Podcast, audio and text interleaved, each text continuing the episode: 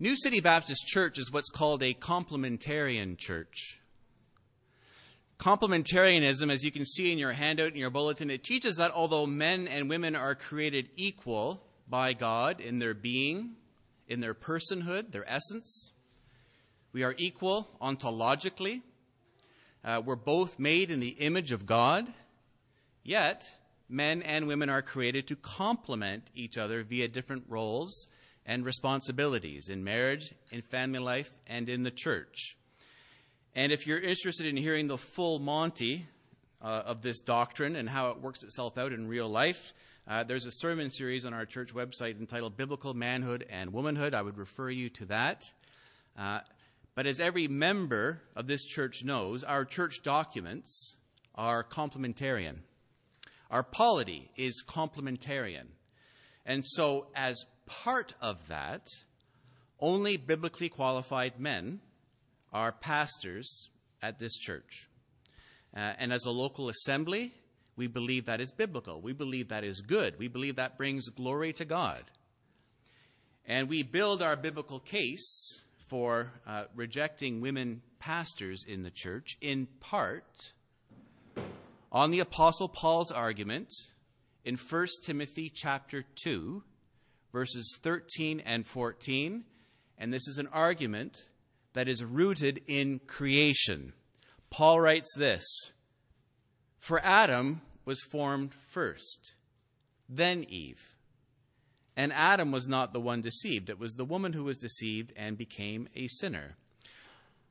What this means is Paul's prohibition on women pastors isn't a local prohibition. It's not a culturally limited injunction meant only to apply to the women Uh, in the church in Ephesus who were teaching heresy two thousand years ago. How can we be sure of that? Because the apostle doesn't argue from the culture. He doesn't argue from that local church context. He has a theological rationale, and it's one that comes from creation itself. Adam was formed first, then Eve. And Adam was not the one deceived. It was the woman who was deceived and became a sinner. Really, I mean, Paul would be hard-pressed to have uh, found an argument more removed from the local church context in Ephesus, to, to quote that kind of stuff. Uh, Therefore, in the church, women may not teach or have authority over men, which means women may not be pastors. Their gender excludes them from the office. Kim Campbell can be Prime Minister of Canada. Hillary Clinton could have been the President of the United States, uh, but neither can pastor a local church. The authoritative office of biblical teacher, at least as far as teaching the men in the church is concerned, is closed to women. In the church, a woman's giftings are to be used in other areas of service to her brothers and sisters. Now, this is a second-level issue. No one's salvation is wrapped up with this, but second-level issues are very important. And you may be thinking, sheesh, Pastor John, I mean, I, I know I know this teaching is in the Bible, and it's in our church constitution, but it's sort of like the red-headed stepchild of our church polity. Why stir up this cultural hornet's nest right out of the gate? There's visitors here today, and a lot of women visitors like that. uh, because in the context of First Corinthians chapter eleven, Uh, our text this morning, as we make our way through the book of First Corinthians, Paul commands the women to have their heads covered while praying and prophesying. And to prove his point, Paul again argues from creation. Verses eight and nine of our text today, saying that woman was created from man and for man. Going back to the creation account of Genesis, Paul writes, "For man was not made from woman, but woman from man. Neither was man created for woman, but woman for man." So do you, do you see the dilemma here? Are there any female pastors at New City Baptist Church?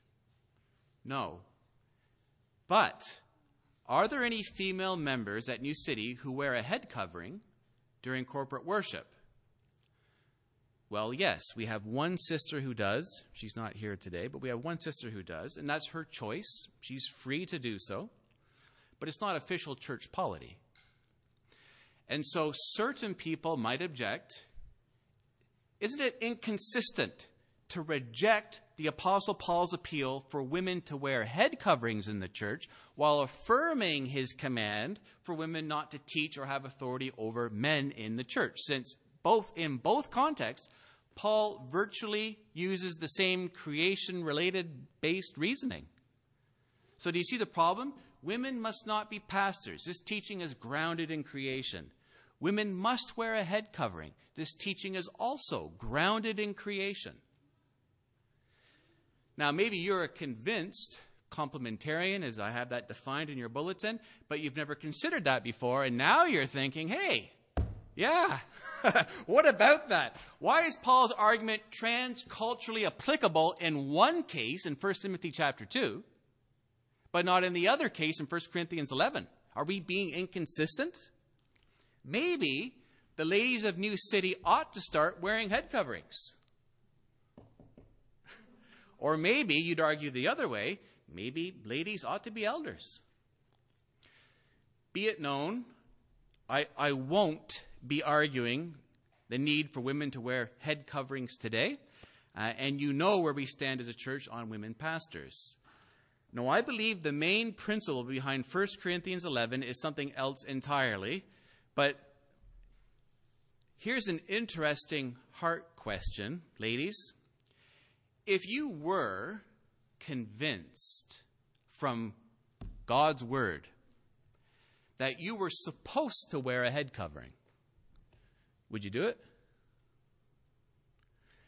Wives, what if your husband was convinced this was a, a biblical necessity? He was convinced that this was a matter of biblical obedience. Would you submit to his headship in this matter, even if you disagreed? Or husbands, if you were convinced this was a biblical necessity, a matter of Christian obedience, but your wife did not, how would you show love and leadership in that situation? What would you do? Those questions might make for an interesting conversation on the ride home today. Just to throw that out there hypothetically. Um, and if you're if you're dating someone, you should be asking questions like that. Talk about things like gender, gender roles. Uh, Christian, go into your dating life with some theological convictions. Don't let the other person's charming attributes undo your theological spine. And so we come to the very, very difficult text of First Corinthians chapter eleven. Why is it important we understand this text? Why is it important we get this right? I mean, why not just skip it entirely and move on to the next part dealing with the Lord's Supper? It's so much easier. Because women and men are different. God made us different. He made us different in creation. And this gender distinction must be maintained both in the church and in the family and in the world. And Paul's argumentation in this passage gets at something basic to our understanding of what God created human beings to be, how we're to live in God's universe, and how we're to bring him glory through our manhood, through our womanhood. New City, our culture is saying one thing on this issue of gender, and God's word is saying something very different. And an important part of this, and this is just on the surface of the text, means not dressing or styling our hair, or acting in such a way as to appear as the opposite sex. Those gender distinctions aren't a matter of indifference to God. They're of paramount importance. There is to be distinction between the sexes. And this text in First Corinthians eleven, along with Genesis chapter one and Genesis chapter two, is the most important passage in the Bible related to this very timely issue. And the way I've set this out, for better or for worse, is three quarters of this sermon is going to be devoted to just wrapping our minds around what First Corinthians eleven says and does not say. Because honestly, if you find almost every verse incomprehensible, you're in good company. I mean, as Armando was reading this out loud today in public, he's like, what the heck is going on here? What is this even saying? So understanding what the apostle means comes first. And then at the end of the sermon, I'll make a few points of practical application. But let me warn you, this sermon is front-loaded, and you're going to need to pay close attention with a, with a Bible open on your lap. I'm going to be jumping from verse to verse to verse, um, following along very closely and praying to God for grace the whole sermon through. Grace for me, the preacher, and grace for you, the listener. This is a complex, difficult passage. And I've tried to lay things out as helpfully as I know how in your bulletin. That's kind of the mother of all sermon outlines there. Now, one of the many, many perplexing questions of this text is, what's Paul talking about when he says a woman must pray and prophesy, that is, participate in the corporate worship of the church with her head covered? Covered how? What's he talking about? Much ink has been spilled. Two, the two most probable suggestions are that Paul's speaking of some sort of shawl on top of the woman's head, or Paul objects to long, loose hair falling down a woman's back, and he wants the ladies in the church to follow the usual custom of piling their hair up on top of their heads. And you could make a strong argument for either option. Uh, personally, I'm persuaded it's a head covering of some kind. I could be wrong, but that's what I think it is. But the thing is, The thing is, actually arriving at one hundred percent certainty one way or the other, it isn't possible at this point in time, and, I would argue, it's not necessary. Uh, because whether it's a hat or a distinctive hairstyle, the precise kind of head covering that Paul has in mind, that's really incidental to his main point. What's important is, why does Paul want the women to adorn themselves in a certain way? Why would he want it? Why would he even care about that? So look at your big picture in your bulletin. Creation affirms, creation affirms gender roles and gender distinctions between men and women.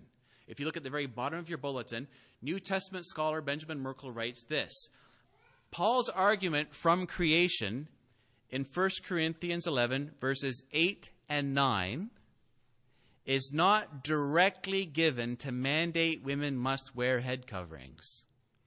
What do those two verses say? Look in your Bibles. Verses eight. For man did not come from woman, but woman from man. Verse nine. Neither was man created for woman, but woman for man. See, that's Paul's creation argument. He's going back to the Garden of Eden, isn't he?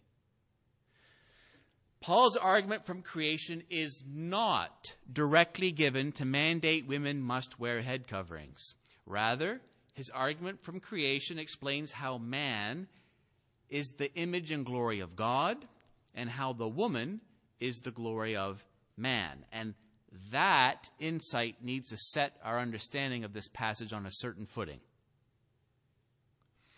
Christian women are not required to wear head coverings today when praying and prophesying in corporate worship, since the symbol of a woman's head being covered is different today than it was during the time of Paul, at least in many cultures, in our culture certainly.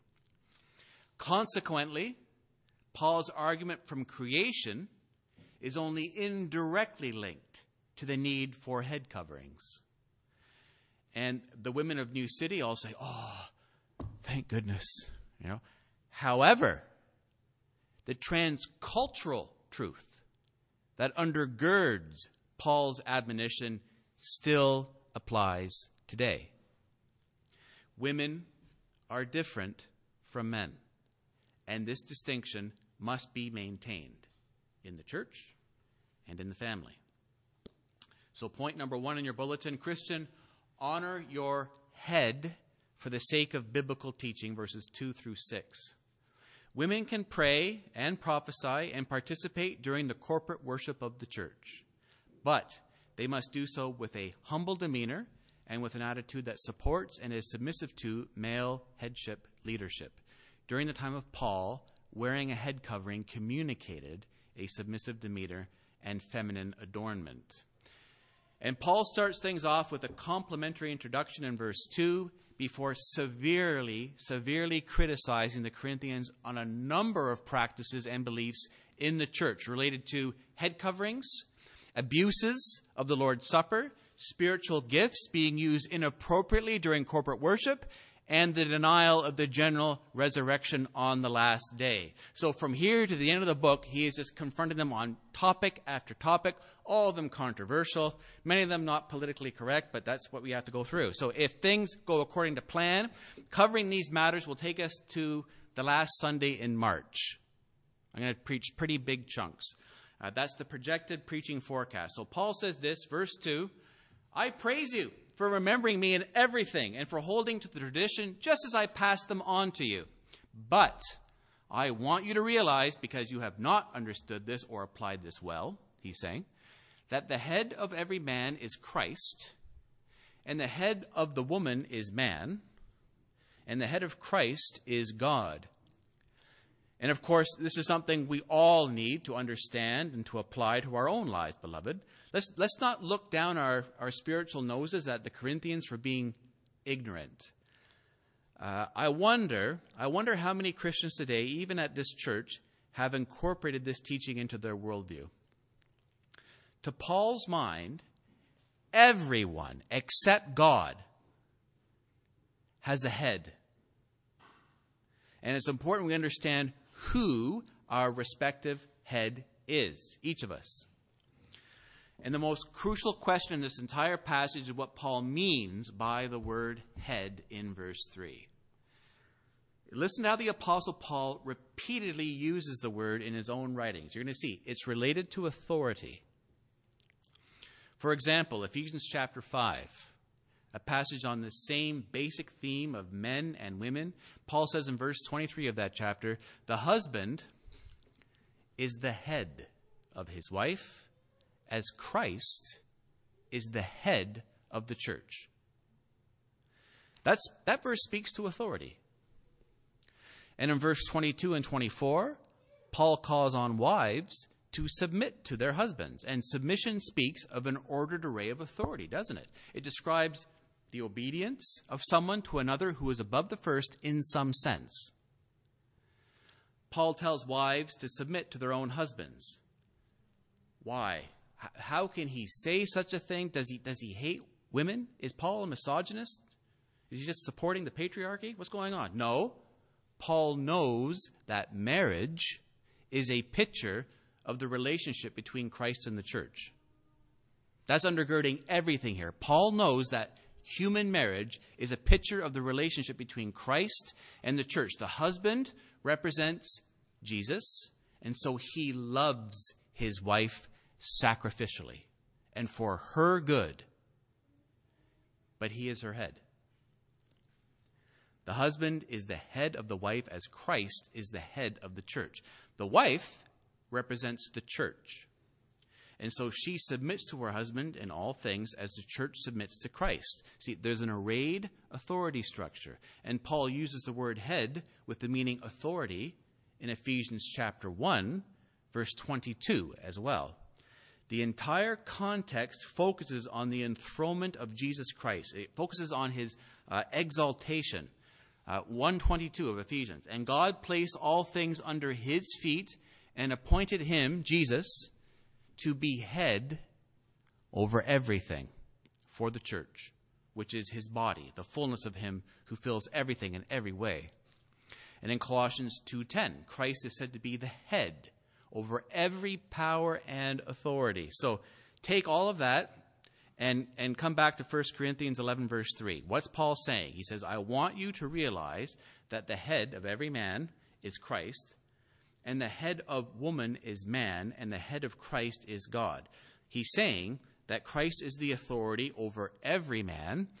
Man is the authority over woman. And the context restricts this second example of headship to the church and to marriage. It's not a blanket statement. And God is the authority over Christ. But do you see? God the Father has authority over God the Son. God the Son willingly submits to the authority of God the Father. Yet God the Father and God the Son are equal, which goes to show functional subordination does not imply ontological subordination. A person's role does not determine their worth. New City sisters, you not teaching men in the church, you not having authority over men in the church as elders or over your husband, you submitting to your husband in all things as the church submits to Jesus Christ, that does not make you less important or inferior in any way. Now, the culture in which we live would tell you otherwise. The culture tells you that your role does t- determine your worth, big time. That's what it's all about. But the Bible teaches, and we see this in the Trinity itself, that a person can, can possess a different function, yet still be equal to the one in authority over them. And verses four to six flow from this theological principle we see in verse three. Since Christ is the authority over every man, and since man is the authority over woman, and again, the context restricts that second example of headship uh, to elders in the church and husbands in marriage. It's not a blanket statement of every man has authority over every woman. Then it follows that no man should wear a head covering when he prays and prophesies, while a woman should. That's the flow of Paul's argument. Okay, great. What, what in the world does that mean? Why is that important? What's going on? Well, for most of the New Testament, knowing a passage's historical context can certainly enhance our understanding, but it's usually not necessary to understand the passage accurately. This passage on head coverings, however, is one of the few places in which there is simply no way we can understand this text without understanding first the cultural historical context. What did coverings one head communicate in the Greco-Roman culture of Paul's day? If we can't answer that question, then we can't accurately understand this passage. But a word of warning. We're about to get into two thousand year old cultural expressions of masculinity and femininity here, all right? Don't become distracted. As I read through each verse, please, please resist the temptation to ask yourself the appropriate hair length for men and women today. And what about this case? What about that case? Or can guys pierce their ears? Or can women wear pants? Or w- whatever it's going to be, right? Uh, we're going to get to all of that. Don't worry. Your, your thirst for controversy will be slaked.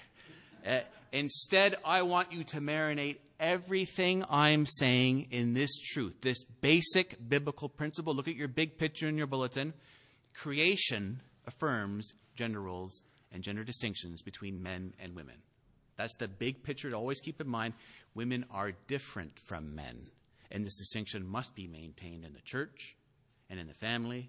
That's the transcultural truth that undergirds everything Paul is saying in this passage. So take a deep breath. Let's plunge into the deep end. Verse four. Every man who prays or prophesies with his head covered dishonors his head. Why? Why is that the case? Why is a man wearing a head covering in this culture disgraceful? Because that's an article of clothing women wore, as we'll see in verses five and six. In this culture, a head covering is distinctively feminine attire, and God is very concerned to keep gender distinctions distinct. Things are going on in this text at that basic, basic level. In this culture, a man who wore such a head covering would be shamefully depicting himself as a woman. And it's a two-way street. If a woman doesn't wear a head covering, her failure to be adorned properly is shameful because she's dressing like a man. Verse five, but every woman who prays or prophesies with her head uncovered dishonors her head. It is the same as having her head shaved. For if a woman does not cover her head, she might as well have her hair cut off. But if it is a disgrace for a woman to have her hair cut off or her head shaved, and it is, that's the implied argument here, then she should cover her head. So every woman in the culture of that day would have been ashamed of appearing in public with her head shaved or her hair cut short. Why? Because then she would have looked like a man. And God is very concerned to keep gender distinctions distinct, as it was in creation. And please note, a woman's failure to wear a head covering in this culture is analogous to Paul's thinking to her having her hair cut short or shaved. Right? It's that it's that sad, it's bad, it's that serious. So Paul explicitly says in verse eleven or chapter eleven fifteen that a woman's long hair is her glory. It honors her. And if a if a man, if he has long hair, it's a dishonor to him. Verse fourteen, does not the very nature of things teach you that if a man has long hair, Is it, is a, it is a disgrace to him, but that if a woman has long hair, it is her glory, for long hair is given to her as a covering. So, this is why you need to keep your Bibles open in your laps and comparing this. If you compare verses fourteen with verse fifteen, it's clear that for a man to wear long hair dishonors him, because long hair is the particular glory of a woman. It's a feminine distinctive. If a man wears long hair, Paul says he looks like a woman. So if we go back and examine verses five and six in light of verses fourteen and fifteen, then we can see that for a woman to wear her hair short or to shave her hair is contrary to what brings her glory, namely her long hair. Instead, to keep her hair short is to wear it in a way that a man does. All right, then. Now you just, you're just saying this. It's like, wow, what, what are we to make of all of this? Um, don't, don't miss the forest for the trees. The apostle wants women to wear head coverings while praying and prophesying because to do otherwise would be to confuse the sexes and give the shameful impression that women are behaving like men. Now, this calls for nuance, and nuance is difficult. Black and white is so much easier. Uh, the rules are so much easier to follow, but, but here's the nuance. The cultural expressions of masculinity and femininity and, and how those change over time, even generation to generation, plays a massive factor in this. You just can't cut and paste this and apply it to twenty twenty-two living in Toronto. It doesn't work that way. So at this point in the sermon, I want you to just keep the big picture in mind. Creation affirms gender, and it affirms gender distinctions between men and women. Therefore, at a very basic level, men aren't to dress or style their hair like women. Men aren't to appear like women or behave like women. That is shameful. Likewise, women are not to dress or style their hair like men. They're not to appear like men or behave like men. That is shameful. Why? On whom or what is the man or woman bringing shame if he or she is not adorned properly? Verse four, every man who prays or prophesies with his head covered dishonors his head. Verse five, but every woman who prays or prophesies with her head uncovered dishonors her head. It is the same as having her head shaved. What does Paul mean by the word head in this passage? Back in verse three, we saw the word clearly refers to authority, and it still means that. I'm going to circle back to that, back to authority, but we can also see that it refers to a person's own physical head. We see that in verses four and five and seven and ten. Look at verse seven. A man ought not to cover his head. Verse ten. It is for this reason that a woman ought to have authority over her own head. And I would argue that half of what it means to dishonor one's head means to disgrace and to dishonor oneself. That's why in verse fourteen, Paul says, if a man has long hair, it is a disgrace to him. The thought in verse fourteen is remarkably close to the one that a man who wears a head covering dishonors his head in verse four. Look at verse four. Every man who prays or prophesies with his head uncovers dishonors his head. He dishonors himself. Verse fourteen. Does not the very nature of things teach that if a man has long hair, it is a disgrace to him? Right? So it's saying the same thing. In the same way, if a woman, a woman's wearing long hair is her glory, verse fifteen, then the disgrace and the shame described in verses five and six must refer to the disgrace that she brings on herself. Tom Schreiner writes this, it is legitimate to infer that those who do not adorn their physical heads in a proper way bring shame on their heads, that is their own selves. On the other hand, dishonoring one's head in verses four and five also refers to the head described in verse three. That's the other half of whom we're dishonoring.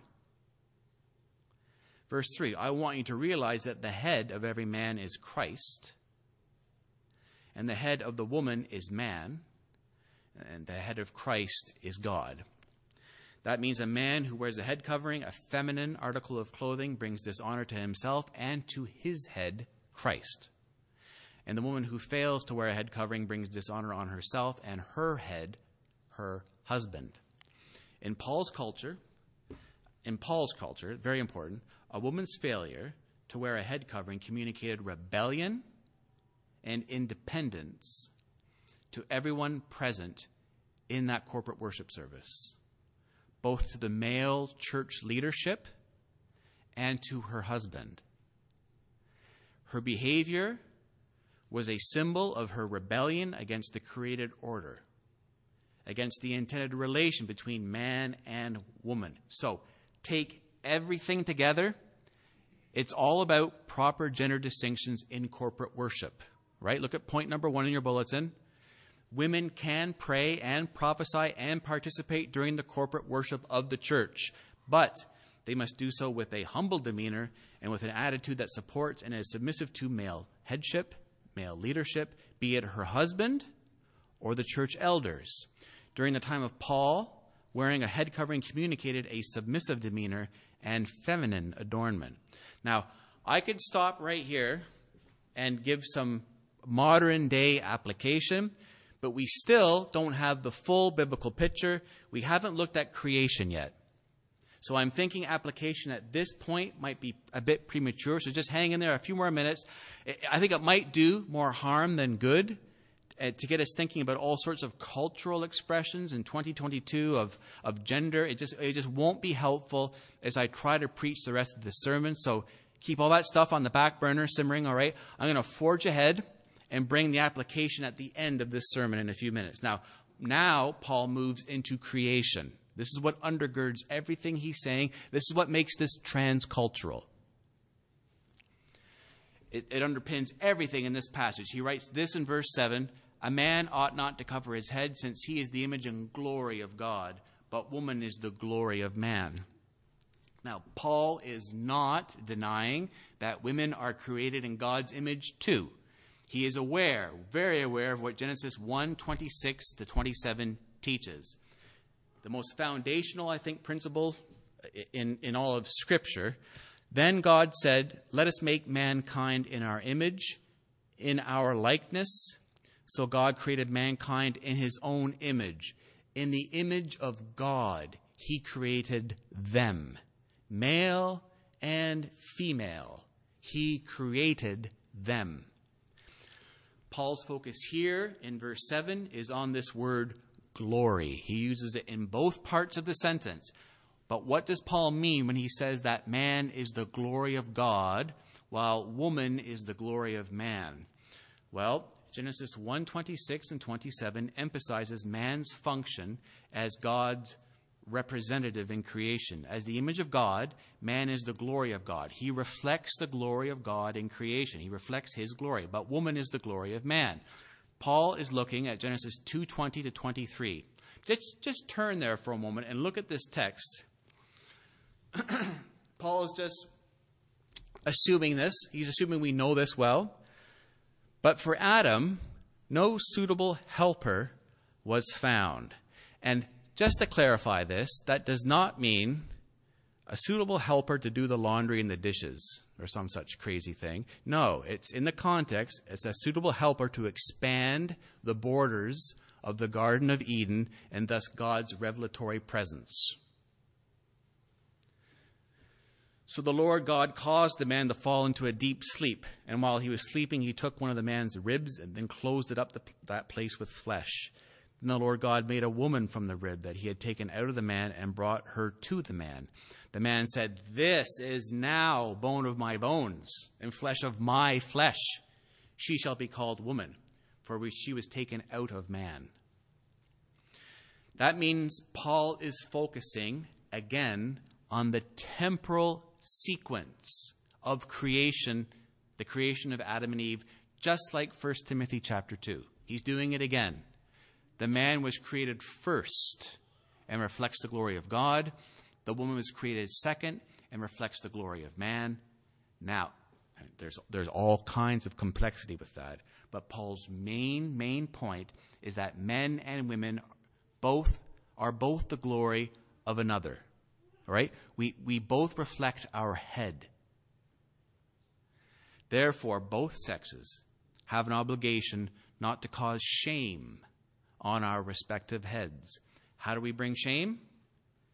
By violating gender distinctions and gender roles. By covering his head, the man brings shame on Christ, not honor, since he, the man, is the image and glory of God. And not by and by not covering her head, the woman brings shame on man, not honor, since she is the glory of man. So, my New City brothers, we must reflect the glory of our head, who is Christ, which we do, in part, through distinctive masculine clothing and hairstyles. It's like on the surface of the text, this is what this is saying. It's as basic as that. And this needs to be in our mind, brothers, when we buy clothing for ourselves or we go to the barber. It's ever before our eyes as we raise our children, masculine boys, feminine girls, shepherding them in how they dress, how they act, or when we send them out trick-or-treating in costumes.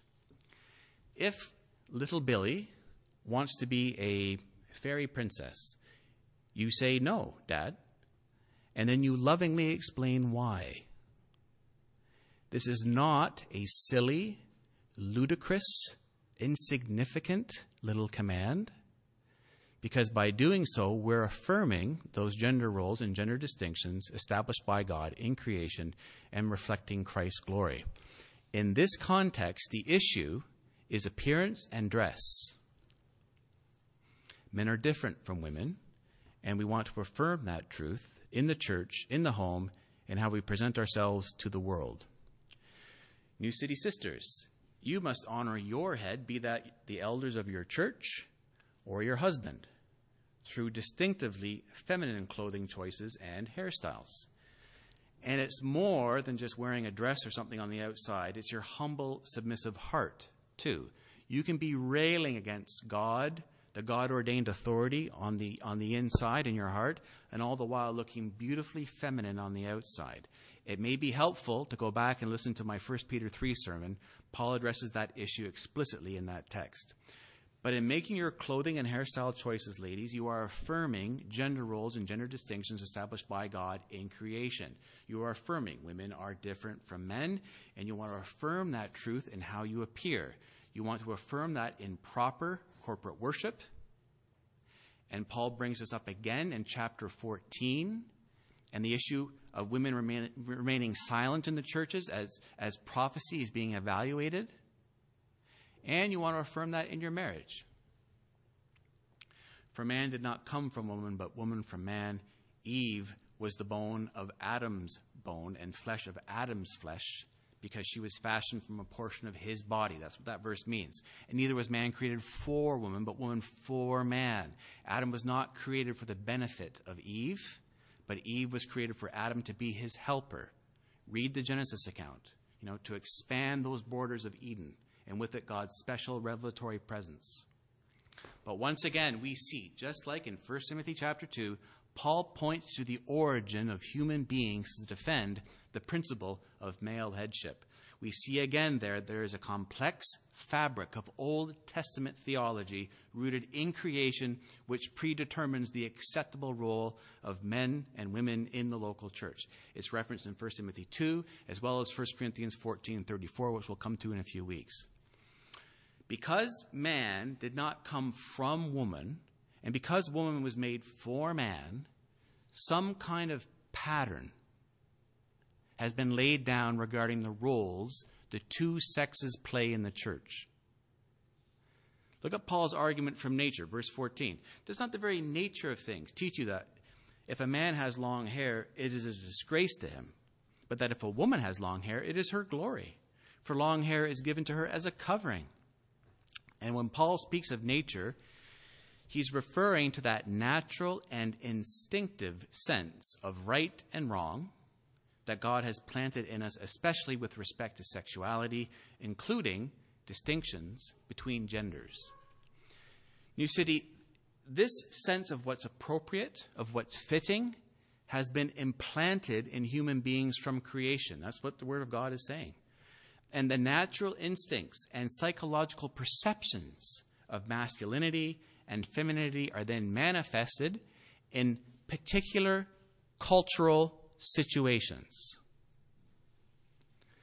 So, that means a male instinctively, naturally, shrinks away from doing anything his culture labels as feminine. So too, females have a natural inclination to dress like women rather than men.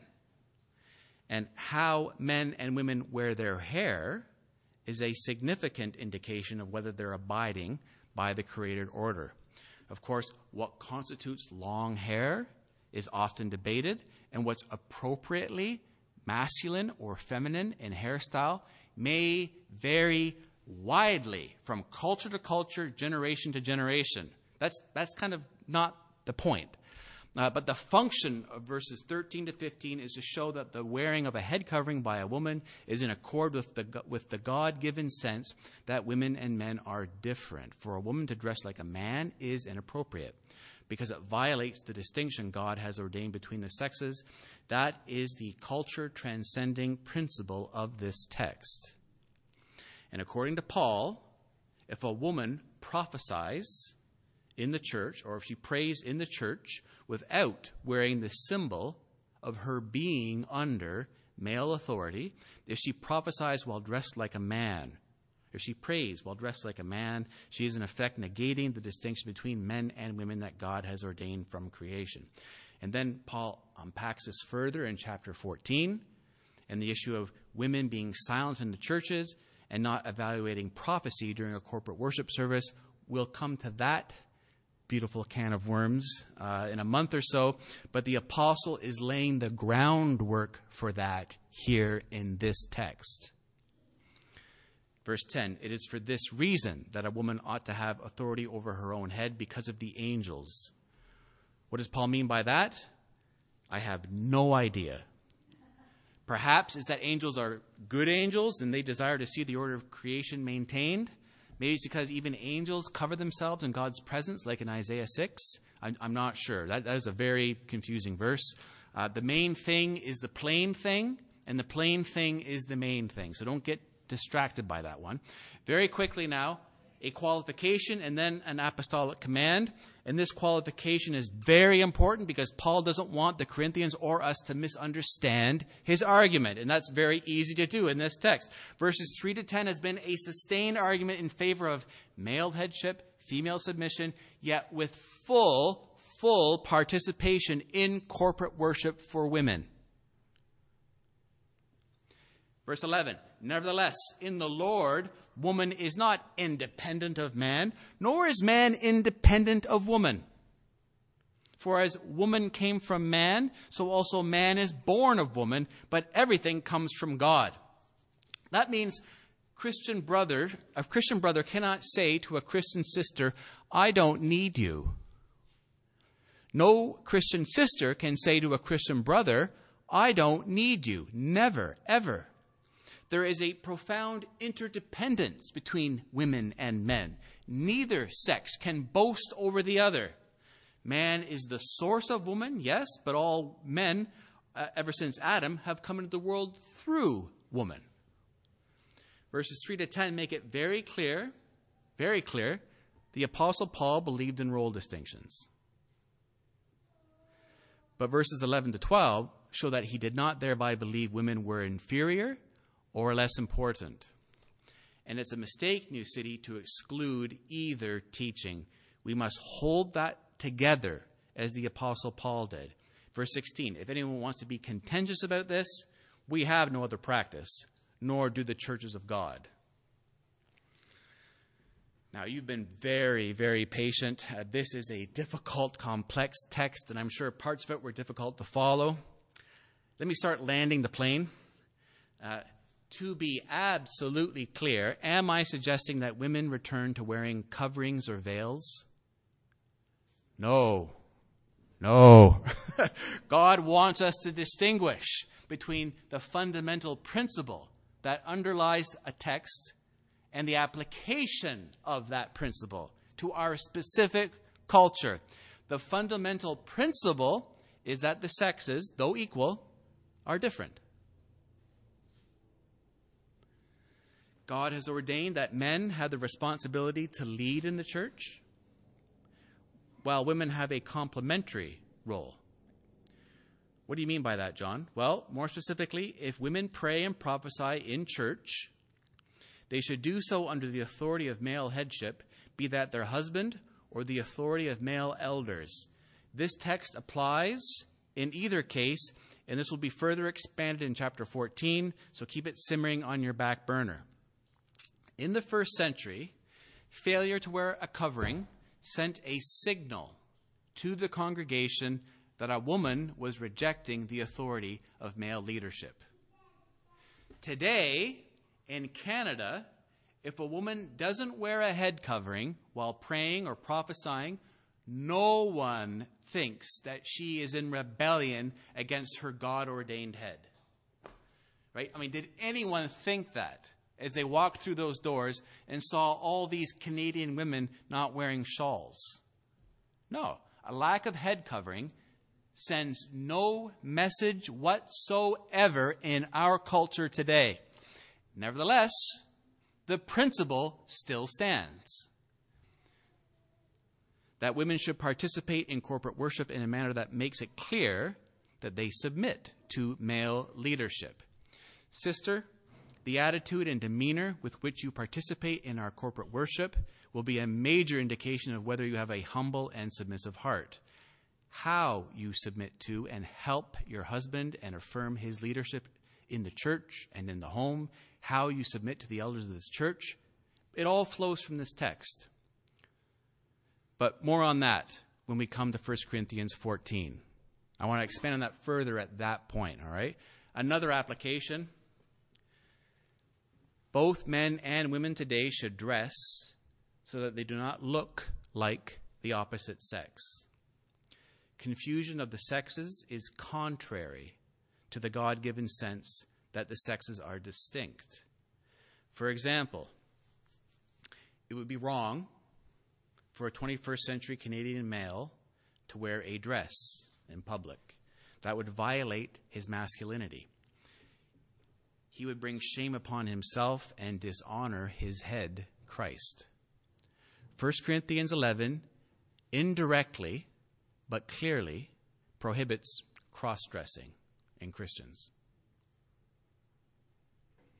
The point is not that women shouldn't wear jeans or pants. The point is that in every culture, there are certain kinds of adornment which become culturally acceptable norms of dress for men and for women. So keep it within the culturally accepted gender norms. That's that's what I'm arguing. Uh, for ninety-nine percent of us, that's usually not a problem. But for some, people tempted to cross-dress, for instance, or, or fashionistas who want to push the envelope and blur gender lines if the new cool thing is to look androgynous, then you're going to need to humble yourself and obey the Word of God. There's a, there's a bigger principle at stake here than your right to express yourself. Now, there are all kinds of what about this, what about that situations that we can think of, matters that Christians will disagree over as a matter of conscience. This is a good sermon, I think, to follow up on the heels of last week's text. Very good. But here's my advice. It's just, it's two points. Christian, believe the basic biblical teaching. Men and women are equal, both created in the image of God. Believe it. Creation affirms gender roles and gender distinctions between men and women. Believe it. Men and women are different, and this distinction must be maintained in the church and in the family and in society. Believe it.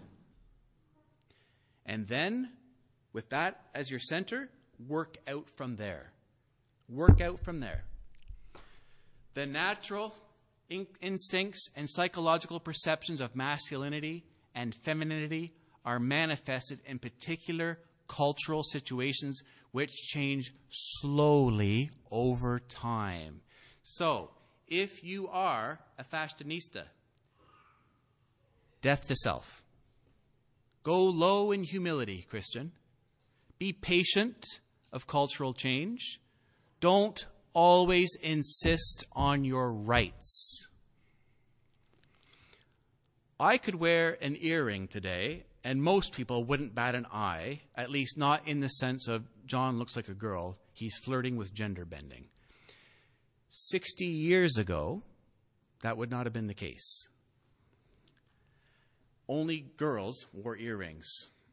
And as a Christian male living in nineteen sixty-two, I wouldn't want to be on the vanguard pushing for that kind of change. Do you see the distinction I'm making there? All right. Even if my heart motivation has nothing to do with wanting to look androgynous or blur the lines a bit between the sexes, I want the world to see me living out biblical truth and prioritizing my head as I reflect His glory. Amen.